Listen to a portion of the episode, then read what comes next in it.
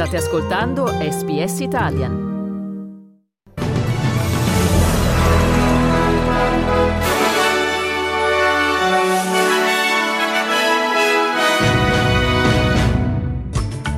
Medio Oriente, il segretario di Stato americano Anthony Blinken incontra Benjamin Netanyahu e difende Israele dall'accusa di genocidio.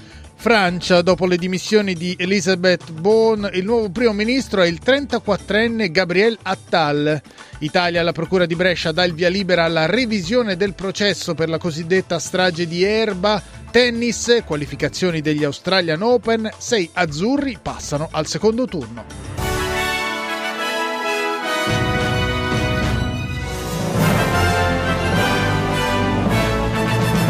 Buongiorno da Dario Castaldo con il notiziario di radio SBS di mercoledì 10 gennaio 2024 che apriamo dal Medio Oriente, dalla visita a Tel Aviv del segretario di Stato americano Anthony Blinken.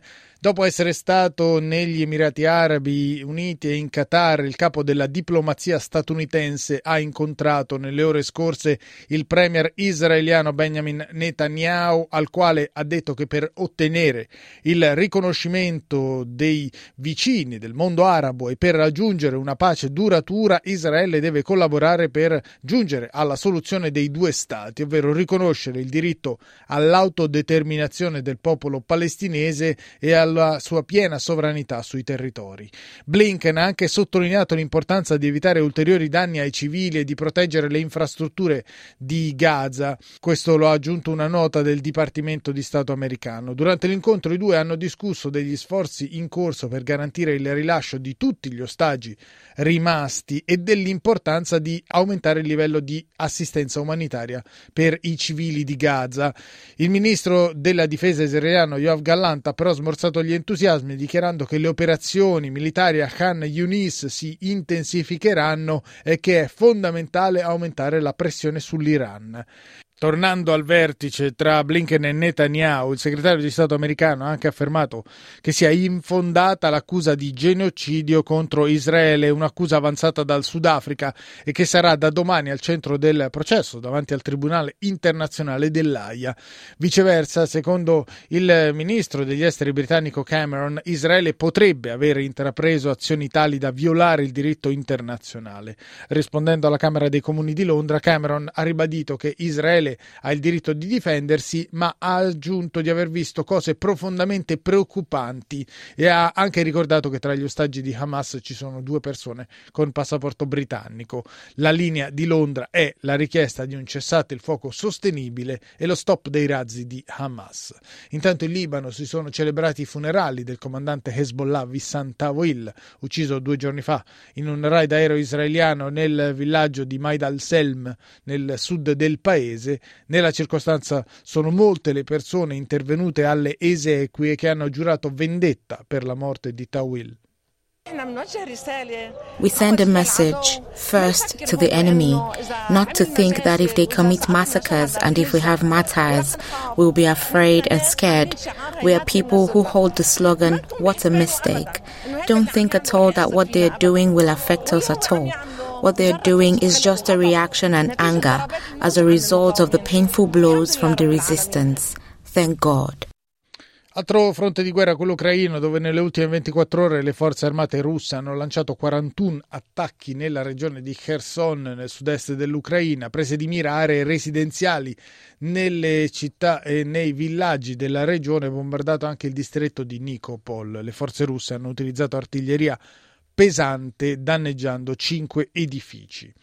Restiamo all'estero, ma andiamo in Francia, dove dopo le dimissioni della prima ministra Elisabeth Bourne, Emmanuel Macron ha incaricato Gabriel Attal di formare il nuovo governo. Attal, 34 anni ed ex ministro dell'istruzione, diventa così il più giovane primo ministro della Quinta Repubblica francese, nonché il primo dichiaratamente omosessuale. Il presidente Macron si è rivolto direttamente a lui in un tweet pubblicato pochi minuti dopo l'annuncio ufficiale. So di poter contare sulla tua tua energia sul tuo impegno per realizzare il progetto di rilancio e di rigenerazione che ho annunciato in linea con lo spirito del 2017, ovvero superare e osare al servizio della nazione e del popolo francese, ha scritto il presidente Macron. Nel suo primo discorso pubblico, il neo primo ministro francese Gabriel Attal ha promesso investimenti nella sanità e nell'istruzione. Avec le président de la République, j'aurai donc un objectif With the President of the Republic, I would have one objective to keep control of our destiny and release our French potential. Keeping control of our destiny means fighting to control our social model. It means acting for solidarity between French people. It means assuming responsibility for making authority and respect for others a top political value and making security an absolute priority. In Italia adesso, dove dopo più di 17 anni si potrebbe arrivare alla revisione del processo per la cosiddetta strage di Erba, il pluriomicidio avvenuto l'11 dicembre del 2006 nella cittadina in provincia di Como, nel quale persero la vita quattro persone, tra le quali un bambino di due anni. I tre gradi di giudizio avevano portato nel 2011 alla condanna all'ergastolo per i due assassini Olindo Romano e Rosa Bazzi. I numerosi vizi processuali emersi avevano portato sin dal 2012 i due condannati e i loro avvocati a presentare appello alla Corte europea dei diritti dell'uomo. Nell'aprile del 2023 poi il sostituto procuratore generale di Milano Cuno Tarfusser aveva presentato una nuova richiesta di revisione del processo accolta nelle ore scorse dalla Corte d'Appello di Brescia che ha emesso un decreto di citazione a giudizio nei confronti di Olindo Romano e Rosa Bazzi. I giudici hanno quindi accolto le istanze di Tarfusser e dei legali della coppia, secondo i quali i nuovi elementi dovrebbero portare alla revisione delle condanne. Un'enorme soddisfazione professionale, ha detto Tarfusser, una decisione che è in linea con quanto ho sempre fortemente creduto. Ascoltiamo le parole di uno dei legali della coppia, Fabio Schembri membri. Sono stati allegati alle istanze eh, delle eh, prove che noi riteniamo nuove, ha superato il vaglio di ammissibilità, è stato fissato un'udienza dibattimentale, quindi inizierà un vero e proprio processo di revisione eh, a seguito della richiesta del sostituto procuratore generale Tarfusser di Milano e della richiesta dei difensori che siamo noi insieme all'avvocato D'Ascola e, e, la Corte d'Appello di Brescia, il giudice competente, ha fissato l'udienza dibattimentale. La prima udienza sarà l'1 marzo e quindi si discuterà del merito in ordine alla strage di Erba. Veniamo adesso in Australia dove resta alta l'allerta in alcune regioni dell'entroterra del Victoria dove le piogge ieri si sono attenuate ma dove continua a preoccupare il livello dei fiumi Goulburn e Campaspe. Nella tarda mattinata di oggi a Murchison il Goulburn dovrebbe raggiungere i 10 metri e mezzo di livello mentre agli abitanti di Rochester sul fiume Campaspe, 180 km a nord di Melbourne, è stato chiesto di cercare riparo lontano dal corso d'acqua, corso che dovrebbe superare i 6 metri d'altezza questa è una situazione delicata, ha spiegato questo abitante di Rochester, Mick Fra Giacomo. At the moment I'm safe. Uh, we probably, if it peaks to where they say it's going to peak, right, we'll still be safe. But if it goes up over that level, right, we're going to be in trouble. Diamo uno sguardo ai cambi. Stamane il dollaro australiano vale 61 centesimi di euro e viene scambiato a 66 centesimi di dollaro statunitense.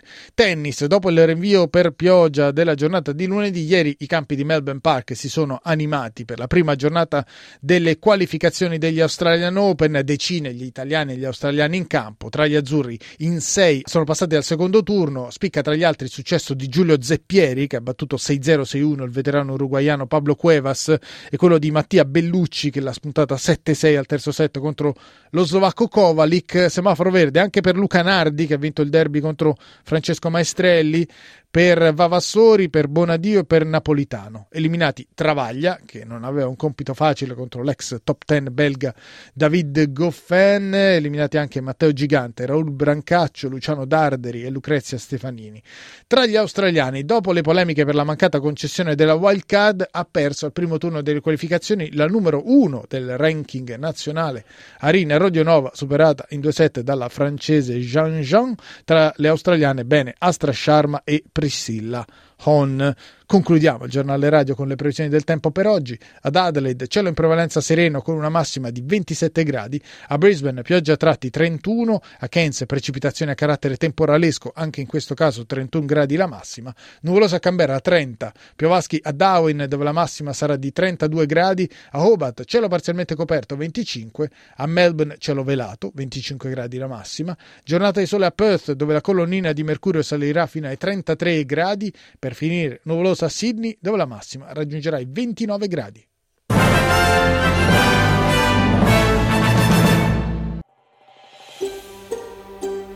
Cliccate mi piace, condividete, commentate, seguite SPS Italian su Facebook.